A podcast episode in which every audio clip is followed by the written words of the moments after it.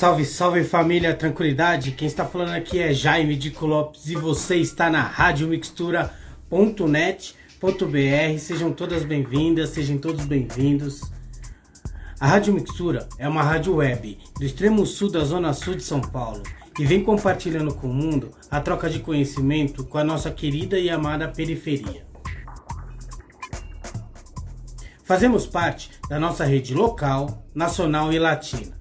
Nossa comunicação tem o foco de trabalhar com os, os objetivos de desenvolvimento sustentável, através do conhecimento ancestral, usando as tecnologias de hoje para um futuro melhor.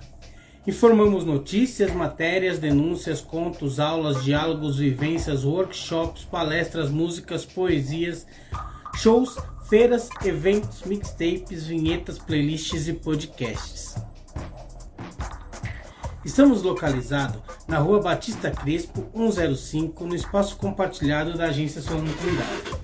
A Agência Solano Trindade, para quem não conhece, é um espaço que está ali no Campo Limpo, um espaço maravilhoso, onde a Rádio Mixtura tem a possibilidade de ter a sua rádio ali. E ali tem o restaurante da Tianice, né? O restaurante organicamente rango, que é uma delícia, sempre que possível, almoce ali que você não vai se arrepender. É... Bom, quem quiser chegar, é... seja bem-vindos aí, seja bem-vindas. É... Fica ali perto do terminal Campo Limpo, super fácil chegar. A Rádio Mixtura teve a honra de, de ser contemplado aí com o VAI, que é um, um, edital da Prefeitura, da Secretaria de Cultura do município de São Paulo. É, em 2020, na edição de 2020, da valorização de iniciativas culturais e infelizmente esse projeto, esse projeto era para acontecer em 2020 presencialmente, mas infelizmente diante a tudo que está acontecendo no mundo aí, não deu, não deu para acontecer, mas a gente está conseguindo desenrolar aqui, está sendo muito massa essa vivência. E esse projeto vai dialogar né, com 21 coletivos, parceiros, iniciativas, empreendimentos que fazem parte da nossa rede com conteúdos diversos a programação será ampla e abordará temáticas nas áreas dos povos indígenas, mulheres negras, LGBTQIA, discotecagem de vinil, comunicação popular, futebol de várzea, sustentabilidade, alimentação, cultura popular, feminismo, empreendedorismo, literatura, hip hop, fotografia, jornalismo, parto humanizado, roda de samba e cultura da quebrada. É com uma grande alegria que convidamos você a curtir a nossa programação inédita de 2021, continuando a nossa programação de transmissão com o coletivo agora Resenha Poética da Várzea. O futebol de Várzea é uma paixão das periferias do Brasil, com uma forte cultura presente nas suas margens, seja roda de samba, nos fadamentos dos times, nos dialetos esportivos, nas poesias marginal, marginal, na letra de rap, movimento economia local, desenvolvendo saúde e acesso ao esporte, protagonismo, sonho e contribuindo para a preservação das raízes culturais do nosso povo. Esse coletivo entende a necessidade de resgate, oralidade poética, literatura periférica, produção cultural, audiovisual, música e artística o projeto faz parte da construção socioeducativa soci... de soci... sociedade por meio de trabalhos sociais, culturais, educativos. Resenha poética surge na narração de diferen... diferenciada e descontraída nas beiras de campos, na laje ou na grade. Nesse episódio, a integrante historiadora da, de esporte Aira Bofim convida para um bate-papo sobre jo Jogos Olímpicos e Esportivos para Todos. O professor transmasculino, jogador de futebol amador Bruno Gonzalez, que atuou na coordenação e no elenco do primeiro time de futebol homens transexuais no Brasil. Bom, esse bate-papo vai ser como? Massa, hein? Eu acredito que todos já devem estar aqui. Bom.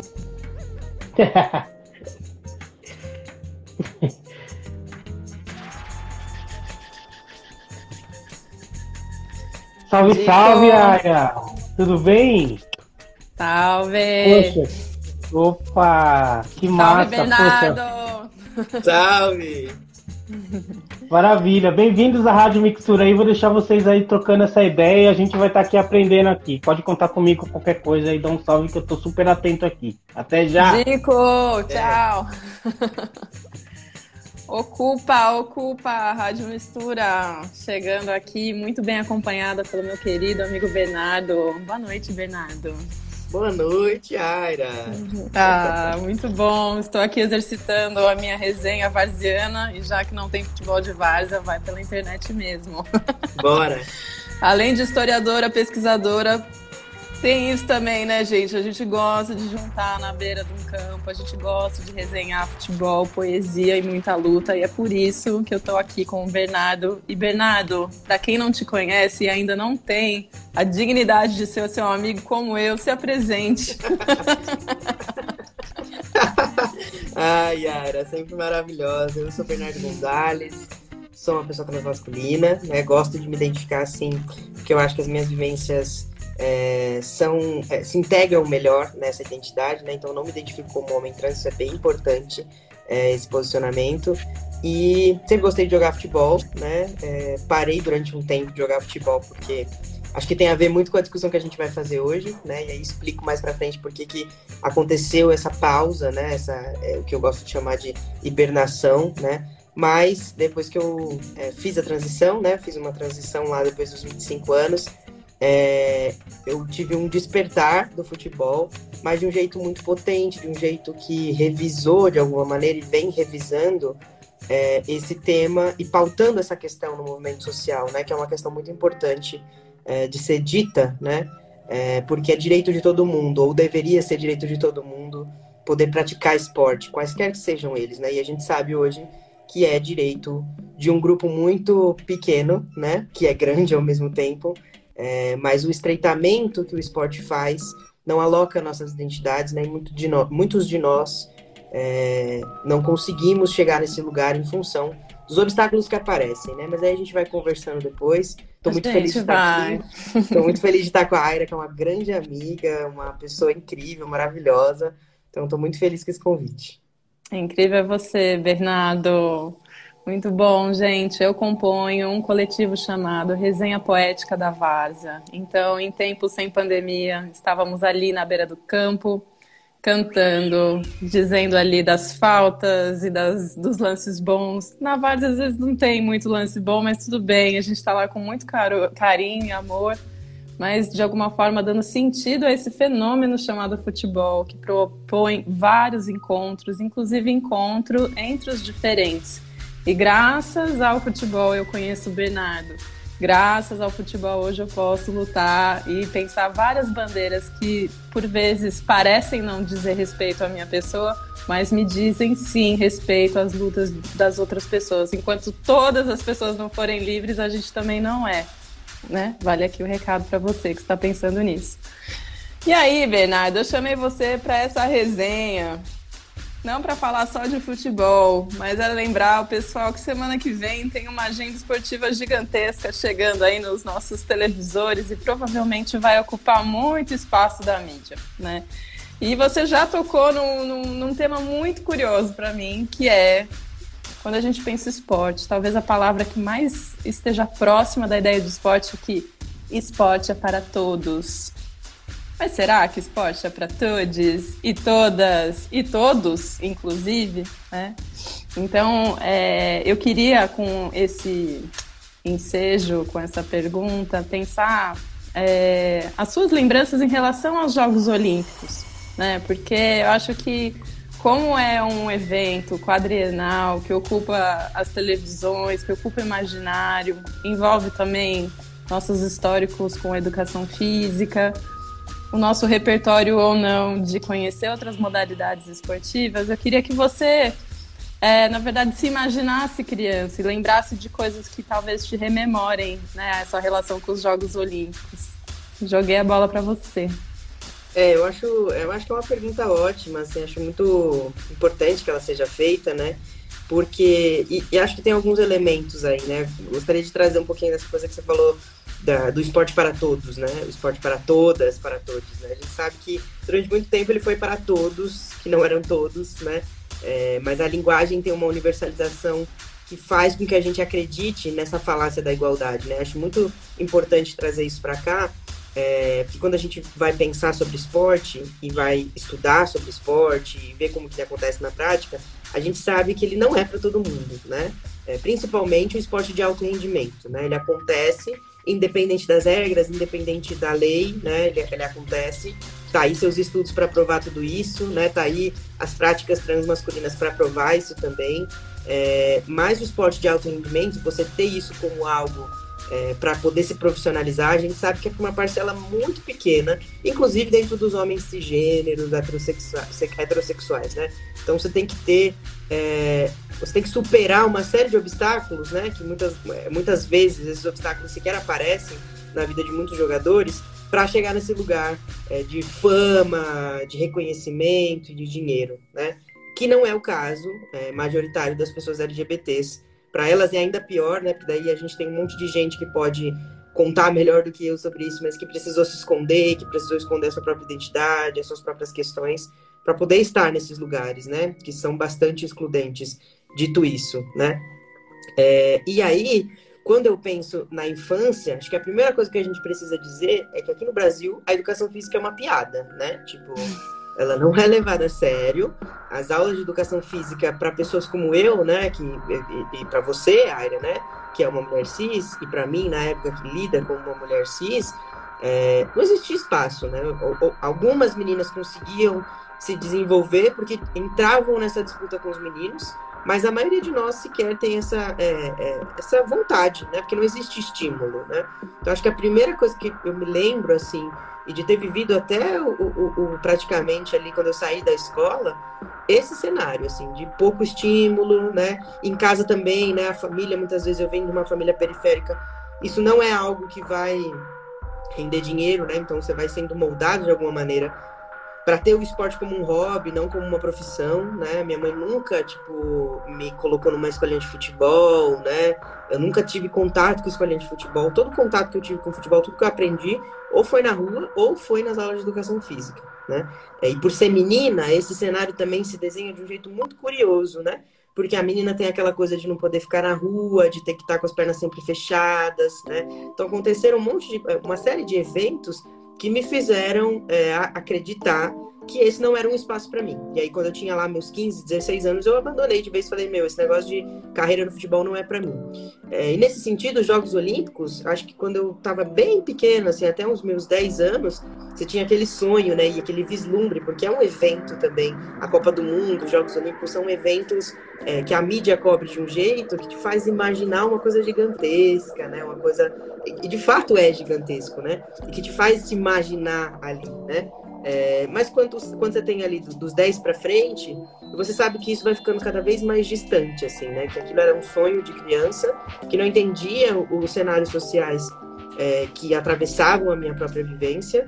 É, e quando você começa a sacar esse cenário social e esses atravessamentos sociais, esses marcadores sociais, você se dá conta que esse é um sonho que não vai se realizar, né? É, porque você sozinho não dá conta de realizá-lo, né? E os obstáculos que aparecem também se tornam é, grandes muralhas de gelo impossíveis de, de, de, superar, né? E é assim que eu me lembro dos Jogos Olímpicos, né? Então, os Jogos Olímpicos hoje a gente sabe que tem que agora cobre, né? Mas uma época da minha vida também sequer a gente via, porque era só de canal fechado, né? Algumas coisas a gente assistia, outras coisas a gente não tinha nem acesso, né? É, acho que essa popularização também dos Jogos Olímpicos conta muito, essa pouca popularização dos Jogos Olímpicos fala muito sobre um cenário muito elitizado, né? De pessoas que têm acessos outros, que não é a realidade da periferia, que não é a realidade é, que eu vivi, por exemplo, né? Que as pessoas que estavam próximas a mim viveram, né?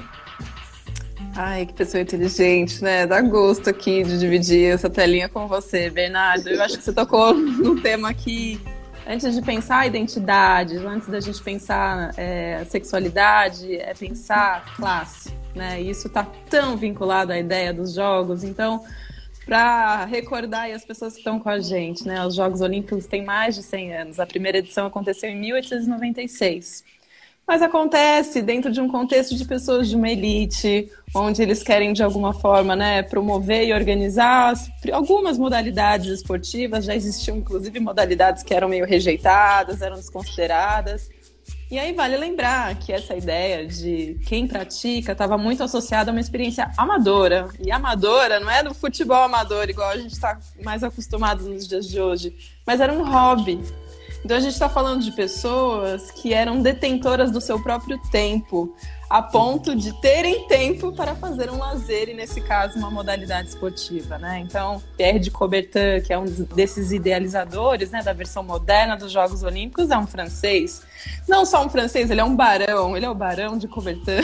Então, é, de alguma forma, os Jogos Olímpicos, né, que a gente conhece hoje, ele vem de uma origem, sim, muito elitista, com restrições muito claras de quem vai jogar, de quem pode participar, inclusive com prejuízos aos atletas que por vezes tinham ali algum tipo de subsídio, né? Então a gente tem ali nos primeiros anos algum atleta que recebeu uma ajuda de viagem, afinal você tinha que às vezes atravessar um continente, um oceano, e nada, nada poderia ser apenas. Então, eu acho que esse é o primeiro item para a gente pensar os Jogos Olímpicos, né? O esporte é para todos, mas quem são esses todos, né? é, de alguma forma, a própria geografia do mundo, né, no início do século, estava ali se conformando. E, obviamente, que existia um desejo das nações terem representantes desses jogos. Inclusive, os, os, os, atletas antes nem precisavam de nações, isso é uma coisa que foi inventada ao longo do caminho, de você ter que passar por um, por um enfim, pelo COI de cada um dos países. Mas a gente está falando de nós, a gente está falando das nossas experiências aqui. Elas, inclusive, permeiam pessoas que, quando crianças, eram meninas. E é importante lembrar que as mulheres demoraram muito, muito, muito, muito tempo para participar dos jogos e até hoje a gente ainda está num processo de evolução de equiparidade das modalidades, porque tem modalidades que por vezes tem uma categoria feminina e mais umas oito masculinas e também de presença e participação, né? Tanto como atleta, como na gestão desse mega evento esportivo, como o Bernardo trouxe. Então, só uma curiosidade: na primeira edição dos Jogos Olímpicos tiveram zero mulheres participando, enquanto a gente já tinha 241 atletas. E aí a sequência desse, desse crescimento é quase que ridícula. A gente um dia pode dividir aí alguns, alguns documentos com vocês. Mas é, ainda assim, Bernardo, a despeito de, desse não convite olímpico que a gente tem na vida, quando você. É, o esporte ele, ele, ele mexe com a gente, né? Então eu queria pensar com você se existem nessas, nessas histórias olímpicas, né? Acho que são muitas pessoas, são pessoas de épocas diferentes, inclusive.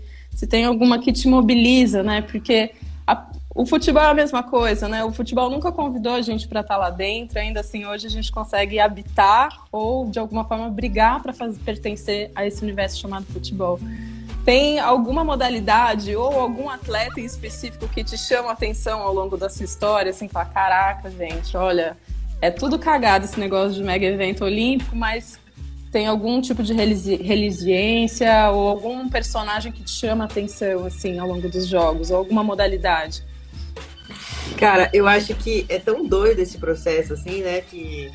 É, é, e a gente nem se percebe, assim, quando você faz essa pergunta, eu me dou conta de que não, não tem, né? Porque eu tive pouquíssimo acesso, né, a, a esses jogos. Eu fui ter acesso e entender esse cenário todo depois de, de, de, grande, assim, né? Que você tem ali é, é, proximidade com pessoas que têm uma TV a cabo, né? A gente sabe que não é popular, assim, não é uma coisa nada popular, né? O próprio futebol, uhum. assim, dentro dos Jogos Olímpicos, a gente também, por essa questão de classe, assim, né? É, fica sabendo pouco, né? Ou tem que, ainda mais quando a gente pensa num cenário, nasci na década de 90, né? É, fui ter internet lá para os anos 2000, né? Então, boa parte da minha existência sequer tinha internet. O único acesso que a gente tinha, e vivendo na periferia, é a televisão e a gente estava condicionado ao que se apresentava ali na televisão, né? O máximo que aparecia lá é, e não aparecia inteiro, né? Eu me lembro da Daiane dos Santos, eu lembro quando ela ganhou aquele evento gigantesco, porque ficava passando no jornal o tempo inteiro, assim, né? E um pedaço, assim, da, da, da, é, é, da, da, dança artística, né, velho, do, das, das acrobacias que ela fazia, enfim, eram, eram pedaços, assim, não era nada que você sabia ou entendia bem aquela, dinâmica, né? Mas eu lembro que um exemplo, assim, tipo, que popularizou, pelo menos na minha cabeça, os Jogos Olímpicos foi a Daiane, né? Quando ela fez aquele, aquele salto, quando ela fez aquela dança toda, né? E colocou o Brasil é, é, numa ponta de, de elite para o esporte, né? Mas é a única que eu me lembro, e não porque eu assisti, não porque eu entendi. Até hoje eu não entendo, viu? Sendo muito honesto. É, é, e não tenho mais paciência também para ficar assistindo, para ficar vendo, né? Porque eu acho que é uma coisa que você precisa ali é, de criança, né? Ou você tem que sentir um, um, uma conexão, né? E se essa conexão é, não é que ela é inata, né? É muito doido pensar isso, né? Porque eu não acho que ninguém nasce pronto para nada, né? Como a gente não nasce nada, né? A gente nasce é, uma coisinha ali que chora e caga e mija numa fralda e que você precisa muito de, é, de, de, de, um, de, uma, de uma pessoa que vai cuidar de ti, né? É, pensando muito organicamente. E aí, tudo que você aprende ao longo da sua vida, os seus gostos, seus desejos, suas paixões, elas são aprendidas, né? E eu acho que a minha ausência é, é muito nesse sentido, né? E não é à toa também que eu gosto de futebol, né? Porque é um, uma coisa que, de alguma maneira, é, quer queira, quer não, você nem precisava de uma bola, né? É, quando a gente pensa em recurso também, o recurso é, é, material que todos esses esportes demandam é um absurdo, né? Uma chuteira custa pelo menos aí uns 100 reais, né? Agora você acha umas chuteiras é, mais baratas, mas também machuca o pé, tem uma série de, de, problemáticas aí, né? Então, eu acho que quando a gente pensa em esporte também, já que a gente tocou nesse assunto de classe, que para mim é, é, é, essencial de ser dito, né? É, a gente sabe que são recursos caríssimos, né? É, e que muitas pessoas sequer têm acesso, né? Não é à toa que a gente precisa fazer vaquinha para que as meninas tenham chuteiras, né? Ou que as meninas tenham um, um, um, uniforme, né? Eu lembro que o primeiro, a primeira bermuda de futebol que eu tive foi de um time que tinha ganhado um patrocínio e aí eu não devolvi a bermuda pro time, saca? Eu fiquei com a bermuda para mim, assim, foi a única bermuda que eu tinha ali, porque era um acessório assim caro, né? Um acessório é, é, específico, assim, muito específico. É, é, óbvio que você joga com qualquer roupa, é, mas tinha aquele desejo, aquele anseio por ter uma roupa considerada esportiva, né? Enfim. Então me lembro só da Daiane, assim, muito tipo. É, emblematicamente, mas do resto, assim, pouquíssimo. Assim. Sim. Quando você fala de equipamento, ainda lembro que existe né, as Olimpíadas de Inverno, porque essas Olimpíadas que a gente vai assistir agora são as de verão e existem as de inverno a de inverno está tão distante, mas tão distante da nossa realidade, uhum. inclusive dos brasileiros que representam a gente lá, porque, enfim, a neve eu nunca vi aqui no Brasil. e, é, e é, quase que um outro equipamento condicionante, né? A, a, de alguma forma disputar esse também grande e mega evento chamado Jogos Olímpicos de Inverno. Total. Mas voltando para o nosso tema, né? Então, como a gente rememorou aqui, os Jogos Olímpicos nascem por homens, para homens, para uma elite, obviamente que as mulheres né, não são engajadas e lutam só agora na nossa época, pelo contrário, mulheres sempre lutaram para conquistar esses espaços.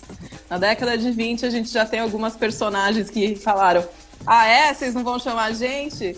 E vão lá e vão organizar suas próprias competições de atletismo, né? Principalmente as francesas que estavam metendo a boca no trombone. Então, essas mulheres feministas têm a ver sim com essas experiências políticas dentro do esporte. E aí, Bernardo, é, eu acho que também tem alguns temas muito curiosos, né? Porque é, tem um desejo, às vezes, de pensar esportes, principalmente Jogos Olímpicos, né? Que é o pico da pirâmide, como um espaço apolítico, um espaço onde você tá tudo pronto, não existem negociações, onde é tudo justo com as pessoas, né? Eu queria lembrar que desde 1936, que é uma edição dos Jogos Olímpicos que acontece na Alemanha, na Alemanha de Hitler, veja. Hitler lá já estava causando e o pessoal ainda conseguiu passar a mão na cabeça dele e deixar que ele fizesse né, os Jogos Olímpicos. Mas a partir dessa edição é onde a gente começa a ter é, mulheres chamando atenção pelas suas performances em diferentes modalidades e justamente por ser um jogo tão importante, mundialmente reconhecido, você tem visibilidade para essas mulheres. Ou seja, né, tem um encontro, tem um, um encontro internacional acontecendo, tem um intercâmbio entre culturas acontecendo, inclusive de outros modelos de mulheres. E aí é lembrar que em 36, então, para né, para nossa tristeza, você começa então a questionar se essas mulheres que eram boas demais eram de verdade mulheres. né? Dentro dessa categoria mais chucra, né? Porque a gente pode pensar essas categorias binárias, né? Homem, mulher, que era só isso que era considerado naquele período. Então, eu queria dividir com você, né? É, por vezes, é, a gente olha algumas mulheres feministas que, inclusive, nem olham para os esportes, mas elas sempre vão dizer isso, né? Que as mulheres são ativamente desencorajadas a conseguir realizar suas potencialidades ao máximo. Uhum. Inclusive dentro dos Jogos Olímpicos. E eu estou falando de, um, de uma situação de 36, onde a gente tem publicamente né, esses questionamentos sendo registrados. Mas até os dias de hoje, quando você tem uma Simone Biles, né, de novo na ginástica olímpica, algumas nadadoras, a primeira coisa que acontece é você questionar se de fato tá tudo certo com essa mulher para ela ser magnífica na performance dela.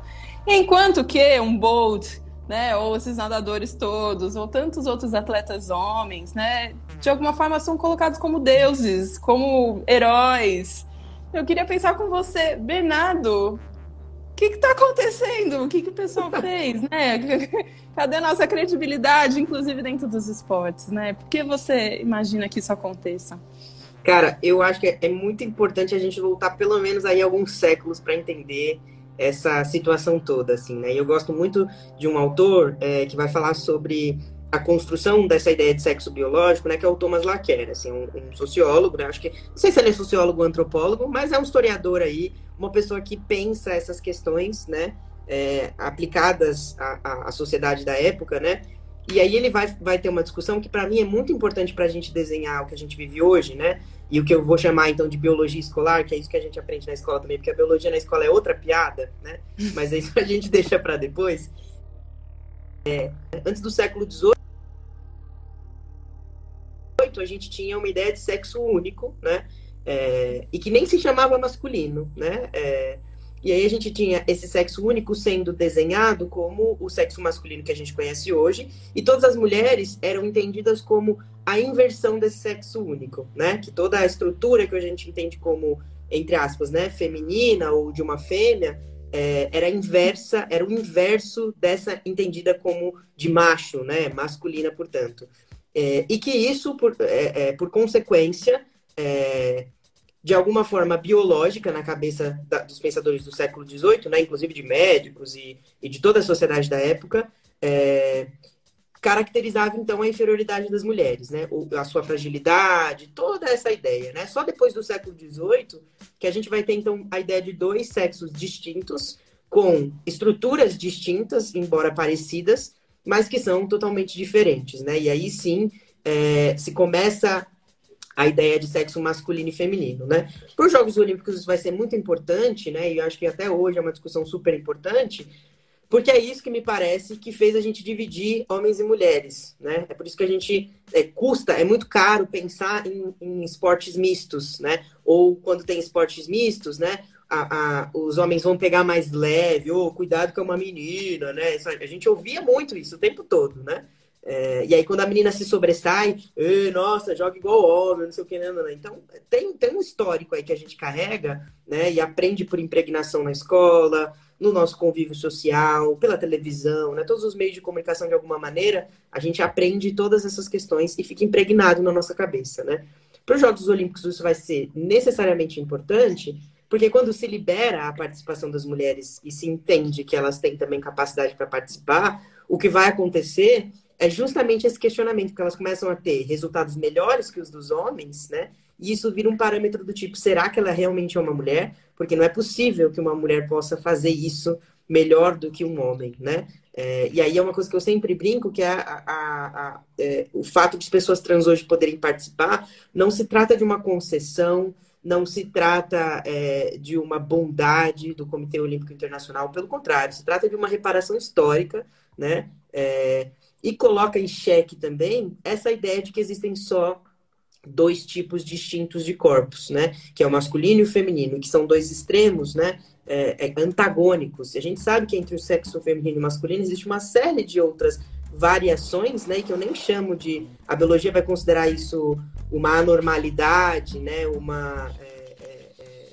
uma diferença, né, e vai sempre considerar como se fosse da ordem da mutação, e não é ao acaso que isso acontece, Mas, para mim, hoje, pensando nessas questões de gênero, sexualidade e a, a própria biologia, eu acho que são variações genéticas e formas diferentes de estar vivo que o esporte e a biologia não querem considerar, né? Porque isso vai bagunçar as categorias de gênero, vai bagunçar é, é essa ideia, né, da heteronormatividade como algo biológico, né? Bagunça todo o sistema.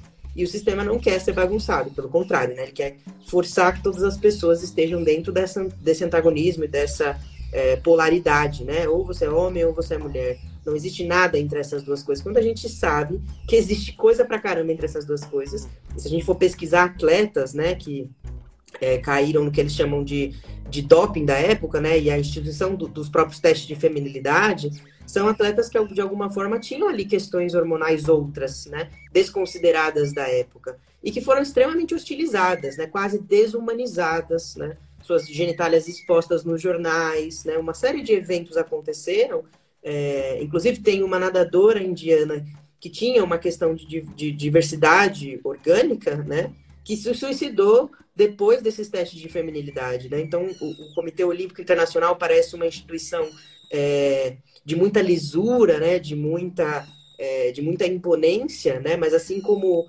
muitas instituições cristãs, né, e a gente sabe que o cristianismo, né, com as cruzadas, com é, as queimadas, né, é, é, de mulheres, né, que tinham contato com a natureza, a gente sabe que é uma instituição muito problemática, né, só que até hoje vem pautando como as coisas devem ser e como as coisas têm sido, né, então eu entendo que as pessoas usem o argumento de que ah, o Comitê Olímpico Internacional é, permitiu que as mulheres trans jogassem, mas eu não gosto de dizer que ele permitiu, sabe? Pelo contrário, assim, a gente que conquistou isso em primeiro lugar e a custa de muita dor, de muita violência e de muita exposição de pessoas como nós, né? de pessoas que também é, sequer se entendiam desse, dessa, dessa forma, né? Tá aí de Nancy Silva para provar isso, nunca mais falou sobre isso, não gosta de falar sobre isso, né? Porque foi um processo muito violento para ela, né? Como é para todos nós, de alguma maneira.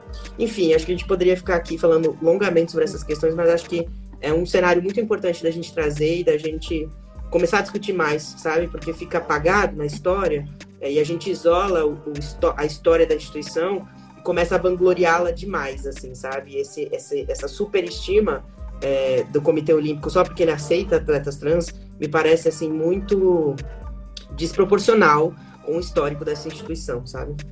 Sim, muito bom, Bernardo. É importante, eu gosto, inclusive, às vezes, de fazer com os companheiros homens cis, né? De tentar pensar inversamente, né? Porque a partir de 36, como o Bernardo já adiantou, você tinha o naked, é, um corredor dos pelados, ou no caso das peladas, porque os homens não eram testados. Então, enquanto você começa a questionar que se essas mulheres são de fato mulheres dentro dos Jogos Olímpicos, e isso vai poder, acabar acontecendo com todas essas participantes, porque elas de alguma forma estão condicionadas. Ah, você quer, você quer brincar esse negócio de Jogos Olímpicos? Então você tem que passar por esse corredor onde você tinha vários médicos que você nunca tinha visto na vida, onde você tinha que passar, abrir as suas pernas e de alguma forma passar por essa tal verificação sexual ou de gênero, vão ter vários nomes ao longo do, dos tempos. E isso, assim, caiu por terra outro dia, viu, pessoal? É, pensar que, né, enquanto a gente é, cria né, e romantiza essa ideia de Jogos Olímpicos, das crianças participando, né, existe sim muita violência dentro desse processo e não tem, sei lá, nem 20 anos que você começou a reduzir, pelo menos, que é que fosse uma condição de uma atleta olímpica passar por esse tipo de constrangimento, né? É, eu queria também só pensar em alguns dados para você que está chegando agora e os Jogos Olímpicos começam na semana que vem. Eu acho que é importante, sim, a gente, de alguma forma, é, dar luz a algumas batalhas que foram ganhas. Então, o número de mulheres participantes nessa edição, já que a gente está falando desses binarismos agora, a gente está evoluindo para um número, para um marcador inédito, que é de 48,6 mulheres participando dos jogos. Obviamente, tem aí um pouco de diferença, porque tem gente que ainda vai pegar Covid, tem gente que não vai conseguir chegar, tem substituição de última hora, é assim mesmo. Mas essa marca anterior da, da edição do Rio de Janeiro estava em 45. Mas assim, a gente demorou muito para atingir essa quase equiparidade de meios. É, e outras novidades, né? Para a gente pensar que também não é fazer aí bajulação para COI, não, mas é muita gente brigando nos bastidores. Então, Modalidades como canoagem, remo, tiro, judô, levantamento de peso e vela, pela primeira vez vão ter o mesmo número de atletas homens e de mulheres participantes. Né? E aí eu chamo muito atenção para judô, que já foi uma modalidade proibida para as mulheres aqui no Brasil e como em várias outras outros países. Levantamento de peso, né? Até outro dia não podia de jeito nenhum mulher levantar peso, né? E de, de, de alguma forma você condiciona essa ideia de levantar peso com virilidade, com homem, né? Então é uma conquista, principalmente dessas atletas que estão nessa área há muito tempo. Outros esportes ainda não são exatamente iguais aí nas suas oportunidades, mas já melhorou. Vamos lembrar que o boxe e o atletismo também tiveram mais categorias que foram abertas para essa edição bizarra de Tóquio 2020-2021, sei lá como que a gente vai chamar isso. Eu que sou historiadora, para mim, Tóquio 2020, que é uma marca, né? Para quem não sabe, é uma marca. A gente não pode chamar de Tóquio 2021 é igual álbum de figurinha de futebol, que aí vem ali uma escalação que não é a escalação que vai jogar. E aí você guarda aquele álbum e você fica com aquela confusão que tem um monte de atleta ali que nem foi, mas tá ali, então essa edição de top vai ser meio assim. Muito bom, Bernardo. É, eu queria pensar também essas. É, enfim, é muito curioso que quando a gente olha os Jogos Olímpicos, é tanta tecnologia, é tanta gente de tantos lugares tão diferentes que você talvez. Eu almejava, se eu fosse a presidenta ou a barão de Coubertin, que você, na verdade, fosse um grande laboratório de experiências de direitos humanos, né, a partir do esporte. Eu acho que você tem uma possibilidade gigantesca de, de fazer esses encontros, né, que são quadrienais, e e pensar coisas que talvez sejam menos engavetadas do que as próprias modalidades acabam sendo, né? Tanto nas suas regras, em, que, em categoria de peso, de altura, de tipo de corpo, não é isso que acontece. Quando a gente então vai olhar, né, para esse debate sobre essa condição binária de homens e mulheres competindo, a gente vai ao longo da história dos Jogos Olímpicos vão ter algumas pessoas que vão de alguma forma romper né, com, com, com essas gavetas, né? E aí eu queria pensar com você, assim, né? Como se tem algum personagem, se tem alguma. Você já trouxe a Dinancy que, que é maravilhosa, né? E, mas eu queria pensar com você esses exemplos, né? Aonde, aonde pega dentro dos Jogos Olímpicos é, personagens ou algum momento que possa lembrar assim sobre essas, esses tensionamentos de gênero. É, eu acho doido, assim, vou voltar só um pouquinho nisso que você disse, assim, de que também a gente tá vivendo, né, e, e os últimos tempos aí, principalmente próximos dos Jogos Olímpicos, né, é, muita gente bagunçando essas caixinhas, né, eu acho muito interessante. É, um exemplo disso é duas jogadoras que recentemente, né, uma no Japão, que um jogador, né, que se identifica como homem trans, e acho que no Canadá tem uma pessoa não binária também, né? É, e aí é muito doido isso, né? Porque você pensa, né? Uma pessoa não binária bagunça essa categoria que está instituída como feminina ou masculina, né? E ela tá lá jogando, né? Então acho muito uma sacada genial de você acessar esse lugar e de lá de dentro pô, não sou nem homem nem mulher, assim, tipo, saca? Eu sou uma pessoa não binária. Lidem com isso, sacou? Tipo, é muito interessante. E mesmo algum homem trans também, né? Porque a gente também tem que trazer um tensionamento de que nem todo homem trans se hormoniza, né? Então a identidade não tá associada necessariamente a ter barba, a tirar seus seios, né, a ter um cabelo curto ou todas as características lidas e tidas como masculina, né? Uma identidade ela tá é, é, para além disso que a gente faz como leitura social do que é masculino e feminino, né? uhum. né? E aí quando vai e não é estanque, né? Não, é, não é necessariamente estanque. Né? É, e é muito importante a gente trazer isso, né? Então temos um homem trans jogando na categoria feminina, né? Porque ele não se hormoniza. É, e aí o que faz então essas categorias? Né? Para mim, hoje, pensando essas questões todas, é, talvez, por exemplo, se eu fosse criança e assistisse esse cenário nesse estado de, de evolução, né? De, de acho que de, de, de mesmo reparação também, talvez eu teria tido outro percurso, né? Fico pensando muito nas crianças. Em Maria Joaquina, por exemplo, que é uma criança, uma patinadora artística, né? Que hoje tem via, tem de fato condições de, de chegar nesse lugar, né? Inclusive, faço aqui uma menção para todo mundo que está assistindo, né? Eu sei que não tem muita gente, mas Maria Joaquina está com uma vaquinha em curso, né? Para patrocinar suas viagens, para patrocinar é, seus equipamentos. Então, quem puder contribuir, contribua. É uma atleta, uma criança trans, né? Uma menina trans é, que tem feito história nesse país, né? Assim como Tiffany e outras atletas trans também. É, então, quem puder colaborar, colabore com esse processo, porque de fato isso tem tudo a ver com o que a gente vai viver nos próximos anos, nas próximas décadas, né? É, e acho que se eu fosse criança, se eu tivesse tido acesso, mesmo que muito remotamente, né, é, a outras possibilidades de identidade dentro do esporte, certamente meu sonho teria seguido por outro caminho, né? E eu acho que como alguém que joga no amador hoje e que teve esse histórico de violência, milita profundamente para que as crianças trans, as crianças viadas, as crianças queers, é, as meninas né, tenham possibilidade de se imaginar nesse lugar e condições efetivas de ocupar esses lugares, né? Pessoas periféricas, pessoas negras, porque a gente sabe também que é, tem uma associação aí muito atrelada né, a pessoas negras, a quantidade de pessoas negras é, que chegam nesses lugares, né? É, a própria Daiane dos Santos faz essas discussões também. Acho muito importante a gente é, deixar isso muito claro, né? Enfim, e aí é, é, eu acho que eu não tenho, assim, né? De verdade, assim, não tenho como pensar os Jogos Olímpicos na infância, porque ele era um negócio completamente inacessível, real, assim, né? É, e penso o esporte olímpico hoje é, e, e, e, e, tudo que acontece ao redor dele, né? Como esse grande lugar em que a gente precisa de uma transformação profunda, né? Você falou em algum momento de, de ser um cenário que se entende como apolítico, né? Ele se vende muito desse jeito, né? A abertura dos Jogos Olímpicos é uma coisa pomposa, dá a sensação de que é a, a, a junção de todas as nações em prol de uma competitividade saudável, né? E a gente sabe que nos bastidores a coisa não funciona desse jeito, né? Que tem também é, um ego absoluto, né? Uma disputa absurda, casos de violência atrás de casos de violência, casos de estupro, né? A gente sabe que isso acontece nos Jogos Olímpicos, mas essa pompa não aparece pra gente, né?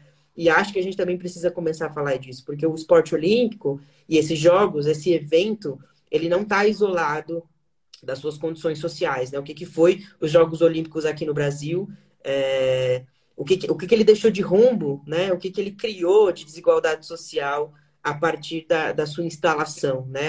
É, é, é uma, uma, uma discussão muito importante, né? É, e que a gente sabe que não é acessível, que as pessoas não estão discutindo isso porque parece que é uma coisa diferente, né? E que a gente está fazendo mimimi, enfim. Acho muito importante a gente interseccionar essas questões todas e lembrar, é, de alguma maneira, que se a gente não militar em relação a isso, se a gente não levantar essas bandeiras de que o esporte efetivamente precisa redistribuir seus, as suas, as suas, os seus poderes, né? E que precisa de alguma maneira equalizar todas essas questões, a gente vai seguir tendo o mesmo problema, né? E pessoas transmasculinas não vão chegar, mulheres trans vão sequer é, conseguir chegar, ainda, ainda eu acho que algumas mulheres trans chegam, né? No Brasil, acho que está um pouco distante ainda, mas de alguma maneira a gente vê uma mulher trans no levantamento de peso, né? Isso são inspirações importantes para que de alguma maneira, em algum momento, né? É, nesse Brasil coloniza, que foi colônia, né? Que até hoje resgata esses resquícios de uma colônia é, chegue né, a, a, a, colocar atletas trans. E eu espero realmente que Maria Joaquina seja um desses, seja um desses exemplos, esteja conosco daqui uns anos e que a gente possa é, torcer demais por ela, né? É, não por, por, ser brasileira, uma coisa desse tipo, né? Eu, como anarquista, tô cagando pra essas fronteiras todas, mas como uma pessoa que conseguiu, sabe? Uma pessoa que conseguiu chegar nesse lugar é, é, com a ajuda dos pais, com a ajuda da gente, né, que vai financiar essa campanha, é, e, e, que ela brilhe, né, que ela possa brilhar, seja nos Jogos Olímpicos, seja nos Jogos Olímpicos de Inverno. Tenho esperança de que ela possa chegar nesse lugar ainda. E é meu único exemplo, Aira, de verdade, assim, quando eu penso nessas questões todas, é meu único exemplo. É, e o resto todo são atletas que, infelizmente, a gente tem como inspiração, que estavam lá, né, mas que foram sacaneadas insistentemente é, em suas participações, né? É, e tiveram assim violências inúmeras, né? Muitas sequer falam sobre isso, né? Eu sei que tem caso de, de pessoas que jogaram, né? Que aí descobriram por esses testes de feminilidade, uma outra identidade que sumiram do mapa, largaram o esporte, uhum. né? Então, isso é muito revelador e muito sintomático também de como o esporte hoje não é um lugar seguro pra gente. É, e o quanto é o amadorismo e as nossas militâncias que tem que tornar esse lugar seguro, né? E esse lugar político, efetivamente, de repensar seus posicionamentos e repensar sua estrutura, né? Repensar essa ideia de feminino, de masculino. E eu não estou dizendo para fazer um misto, não, mas será que a gente não tem capacidade e inteligência para pensar outros modelos, né? É, como foi a gente que construiu isso tudo, eu acredito muito que sejamos nós os grandes responsáveis, né? É claro que a gente está num lugar de é, de potência totalmente diferente de quem institui isso tudo, né? É, mas eu acredito que, essa, que esse movimento social e que essa pressão toda, de alguma maneira, seja pela via acadêmica, seja pela via social, seja pela chegada de atletas, ela é a única ferramenta de ação para a transformação desse cenário atual que a gente vive, que é muito inóspito, que é hostil para caralho, e que muitos de nós nem quer estar nesse lugar, né? Porque você vai se submeter a tanta violência, submeter seu corpo a tanta violência também, porque sejamos honestos também, né? O, o, os níveis de competitividade que se impõem hoje, eles são danosos aos corpos, né? É, não é à toa que a gente fica sabendo, né, o quanto os atletas depois que é, se aposentam tem que lidar com uma série de problemas no joelho, nas, na coluna, né? Porque é um, é um negócio que é, tá, tá fora da lógica, né? Tá fora da, da quase da nossa ideia de humanidade. Então, acho que é muito importante a gente revisitar também este lugar, né? Não é superação, não é heróico fazer isso, é tipo quase suicida mesmo, né? É, então, eu, eu me questiono, se eu sou uma pessoa que me questiona nesse nível de como a gente vai refazer essa modalidade de tal forma, ou essa, esse entendimento de esporte como um todo, de que ele seja algo saudável para nós, né? E não algo que a gente é, tem que se submeter a situações é, de, de, de, extrema violência. Enfim, não sei se eu estou me fazendo claro aqui, mas eu acho que é muito importante a gente pensar nisso também. E eu tive contato no amadorismo, a gente tem muito isso, né, essa competitividade que quase ninguém fala, que eu chamo de competitividade tóxica, que eu acho muito problemática, né, e que vem desse lugar mesmo de estrutura de poder, de quem é melhor que quem. E acho que a gente precisa também começar a se questionar em relação a isso. Senão, a gente vai continuar reproduzindo um sistema danoso e tóxico a todas as pessoas, inclusive aos homens cis, brancos, heterossexuais. Sim, sim, com certeza, Bernardo. Nossa, você fala tantas coisas de uma forma tão condensada, né? O pessoal que está aí bate palma pro Bernardo, mas eu queria muito é, compartilhar que eu tive que ouvir, né, em alguma fase dessa minha meu momento de pesquisadora do esporte, né? Alto rendimento não é saúde e porque de alguma maneira a gente cresce, né? Tanto acreditando que o esporte é para todos, assim como ele faz bem para a saúde, né? E, e, e, parece que o alto rendimento talvez seja a ponta dessa pirâmide, né? Que quase ninguém chega, mas onde todo mundo quer chegar. Então, que lugar é esse, né? Da extrema violência e ao mesmo tempo de extrema visibilidade. De alguma forma, esses atletas são colocados, comparados não só a deuses, né, mas de alguma forma são monetizados dentro dessas todas as especulações que envolvem é, as diferentes modalidades e também de diferentes formas, né? Uma vez que, enfim, um jogador de futebol se monetiza de um jeito e alguns atletas estão pagando também para participar, né? A gente também não tem é, essa distribuição justa de investimento e de oportunidade para as pessoas, tanto dentro de um país como, enfim, entre as modalidades em geral. Mas eu queria pensar muito com você, né? O que você traz para gente é a ideia de controle e banimento.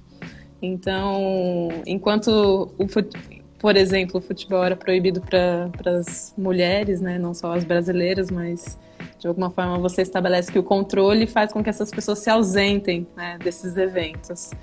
E o banimento talvez seja o que tem mais acontecido com essas categorias, né, trans, principalmente das mulheres trans, quando elas se revelam, se colocam ali como é, de alguma forma alguém que vai tirar essa grande justiça, né, de, de das categorias e é muito curioso porque é como se a gente estivesse lidando com corpos iguais, né? Saindo o mito da justiça ponto. é o melhor, né, Aira? como se todo mundo comesse ovo maltine com papão, uma, uma mão papaya todas as manhãs, e tivesse um fisioterapeuta, tivesse uma nutricionista, e obviamente que quando chegasse no jogo a gente ia sair de, um, de uma mesma linha de partida.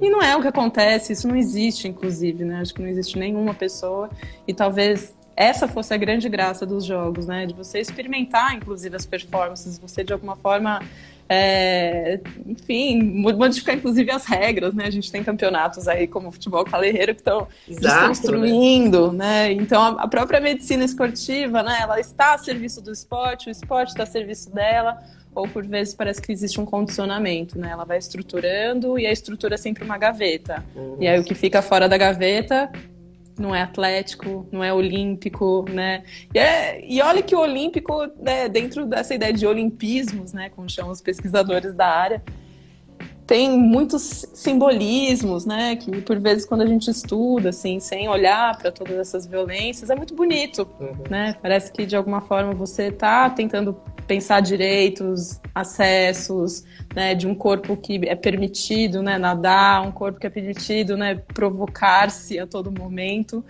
Mas, gente, é mentira. É. Não, e quando você fala essas coisas, Arias, eu lembro, eu lembro sempre da minha infância, né? É, já que a gente está tocando nesse assunto sobre infância e de, tipo os, os resquícios, né, dos Jogos Olímpicos.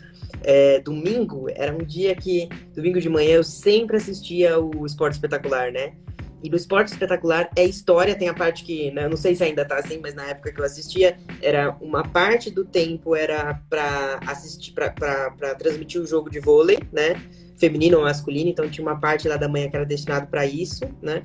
E a outra parte era a contação de histórias incríveis, né? Que coloca essa galera no lugar de Deus e reforça uma meritocracia, uma meritocracia também mentirosa, né? Tipo, é, que é só mérito, assim, que todo mundo parte do mesmo lugar e se você quiser, você consegue, né? Então você, você é, é, é tem ali claramente uma, uma comunicação sendo veiculada, né?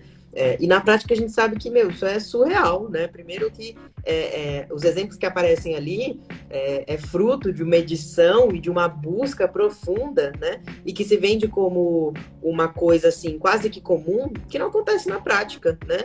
É, a exceção então, da exceção da exceção é, né? é excepcional. Provavelmente o jornalista passou semanas caçando essa pessoa, sacou? Porque ela não é um caso comum, assim, ela não é uma... Essa não é a regra, né? A regra é todo mundo ser excluído porque as condições são inóspitas, né? Não é porque as pessoas se excluem ou elas não têm interesse pelo esporte, né? Pelo contrário, assim, isso não é... No Brasil, principalmente, como eu disse, assim, a, a educação física é uma piada, né, gente? O que são as aulas de educação física da maioria de nós, né? O que são, o, o, o que é a, a educação física pensada na universidade, entendeu? É, o que é isso tudo? É um incentivo assim absurdo. Muitas das pessoas que estão fazendo educação física hoje fazem à noite porque precisam trabalhar o dia inteiro, né? Que condição essa pessoa tem de estar num, num time universitário, né? Ou participar de jogos universitários? São questões também que a gente precisa começar a problematizar. Que se a gente não problematizar, a gente vai seguir nesse mesmo problema e seguir, seguir, seguir, né? E aí, quando você fala dessa coisa do, do Deus, né? É, e, a gente está vivendo aí uma onda, né, de, de, violência doméstica, com o caso que apareceu aí desse DJ, que não é novidade, né? É, quando isso se expõe, a gente fica abismado mesmo, mas ele é um sintoma disso que a gente já vem falando há anos, né? É, a cultura do estupro, né? Que a gente sabe que acontece ali dentro, a torta direito, e que no futebol, pelo menos, é, que é o que a gente sabe, né, que é o que a gente dá mais visibilidade, a gente está ligado que muitos desses casos sequer são é, é, tem uma, uma responsabilização, né? Cristiano Ronaldo até hoje é vendido como um grande deus maravilhoso, cara incrível, impecável. Maradona morreu desse jeito, né? Embora reconheça todo o processo que o Maradona é, é tem, né? E a história dele, devemos falar que ele era um cara misógino pra caralho, machista pra caralho, né? É, e que não dá para isolar as duas coisas, gente. Não existe política sem esporte, esporte sem política. As duas coisas estão muito bagunçadas. E é, não é à toa que elas estão bagunçadas, é um bando de gente que precisa se rever, né? E que não se revê hoje, né? É, e acho que é, é, é, assim, tipo, a gente tem que, tem que começar a não só falar sobre isso, mas criar estratégias de ação como o futebol calerreiro, pensar outras possibilidades de futebol, outras possibilidades de Jogos Olímpicos. Tá aí o Gay Games para não me deixar mentir. Ainda tem muitos problemas, é óbvio. É para uma elite de pessoas o Gay Games, né? Que é, para quem não sabe, o Gay Games é, é, um paralelo ali que surgiu, né? E que inclui pessoas LGBTs, é um esporte olímpico para pessoas LGBTs, né? Acontece, não sei de quanto, quanto tempo acontece, mas o último que foi, acho que foi 2018, né? Tá para acontecer o próximo. É, acho que é 4 4. Acho que é 4 4 também. mas é uma elite de pessoas que vão, né? O, o MPB até tentou ir uma, uma vez, mas não tinha como é, fornecer patrocínio a um time inteiro, né? E essa foi a nossa estratégia. Se não vai um, não vai ninguém, é, porque nós queremos ir todos, né? E disputar enquanto é, homens trans, né, e todos juntos, não rolou, né, é, foi uma parcela de homens gays, maioria branco, né, maioria classe média, e não à toa também a gente precisa rediscutir essas questões todas. Mas enfim, aí eu acho que é, é, um papo que a gente tem que ter mais vezes e pesquisar cada vez mais, e louva aí todos os acadêmicos, levanta a bandeira aí para todos os pesquisadores que têm feito esse trabalho, que têm é, pedido colaboração de pessoas trans, ou então que a gente seja coautor, que a gente seja pessoas que também falam sobre essas questões, não só do lugar de quem fornece informação, mas quem também produz conhecimento, né? Bernardo é pesquisador, tá? Ele tá falando assim dos pesquisadores em terceira pessoa, porque ele é muito gentil. Bom, gente, nosso tempo está acabando, mas eu queria aproveitar esses últimos minutinhos para você que está aqui já com saudades da Aira e do Bernardo, porque a gente vai estar tá semana que vem. Semana que vem, então, é uma semana especial. A gente já tem um início antecipado dos Jogos Olímpicos no dia 21, que é na quarta-feira. Então, você que está aí, né, ansioso para enfim, meter o pau igual a gente faz aqui, mas a gente gosta. Tem futebol feminino, as brasileiras vão inaugurar às 5 e meia da manhã, olha que gostoso. Você acorda, faz um café e vai acompanhar, então, Brasil e China. Os Jogos Olímpicos, ele tem um calendário esquisitinho, o futebol ele precisa de alguns tempos, né, para as pessoas se recuperarem. Então, o futebol acontece, inicia-se na quarta-feira, mas na sexta-feira a gente tem, então, a grande festa, que não sabemos como vai ser, mas entre mega evento, eu chamo vocês para acompanhar a gente no dia 19, né, no, no canal do Ludoped. Eu e Bernardo estaremos lá ao vivo, numa live, para a gente debater esse assunto dos Jogos Olímpicos com outros dois colegas especialistas. É, às 8 horas da noite, né, dia 19, na segunda-feira. E também estendo o convite para o dia 23, que é exatamente o dia da, da inauguração dos Jogos Olímpicos no canal do Sesc Pompeia. E aí, de novo, o Bernardo vai ser meu convidado, né, em parceria com outra colega, que é a Silvana Guelner, que também é alguém que está aí debatendo isso há décadas. Eu imagino, se a gente está cansado, imagina a Silvana Guelner. Né? então, ali às 6 horas da tarde, no canal do Sesc Pompeia, a gente vai estar tá conversando também dos Jogos Olímpicos, nessa perspectiva das questões de gênero, né? Então, é um convite estendido. Tem muita coisa para conversar. Acho que a gente conseguiu abordar né, essas intersecções que é isso. A gente não está falando só de uma gaveta que exclui pessoas, mas por várias gavetas que vão dizer quem pode e quem não pode habitar o pódio. Bernardo, considerações finais, faz o seu jabá, siga o Bernardo, ele é demais, ele é tudo de bom. Vocês viram aqui só um pouquinho, passou assim, ó, voando. Eu tô, eu quero agradecer em primeiro lugar, a Aira é uma parceira de vida mesmo, a gente se conheceu no, no, modo presencial, e se estendeu aí essa parceria no modo online. É uma pessoa que eu considero pra caramba, então agradeço o convite. Agradeço a Rádio Mistura por, por esse convite também, por esse trabalho.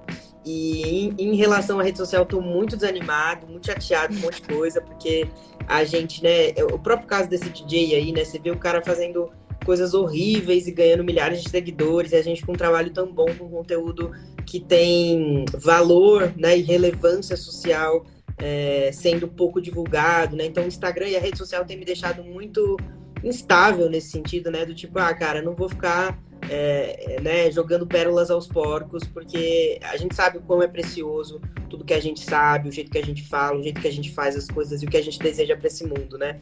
É, então, rede social para mim tem, tem sido um, um, lugar assim que eu tô muito assim indo devagar e assim no meu tempo e sem pressão, né? Eu vinha já de muitas publicações, eu dei uma reduzida é, propositalmente, né? Porque a gente não tem mesmo que a nossa militância tem que ser outra, talvez fora dessa rede social.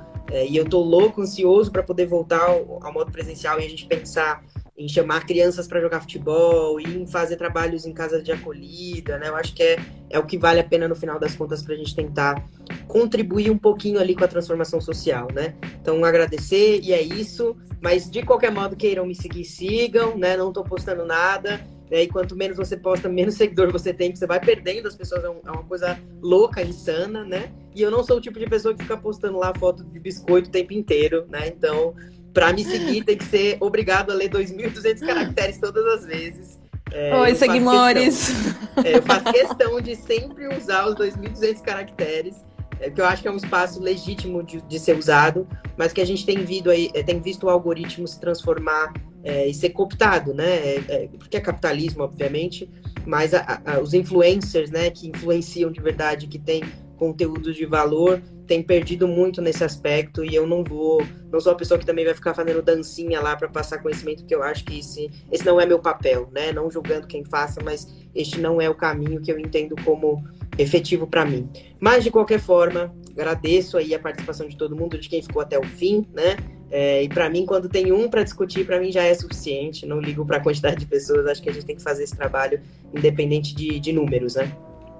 Tudo que a gente fala aqui está sendo documentado e outras pessoas vão poder ouvir. Então é disso que a gente, de alguma forma, respira dentro desse contexto de seguimores que nós não temos. Mas ficamos muito felizes.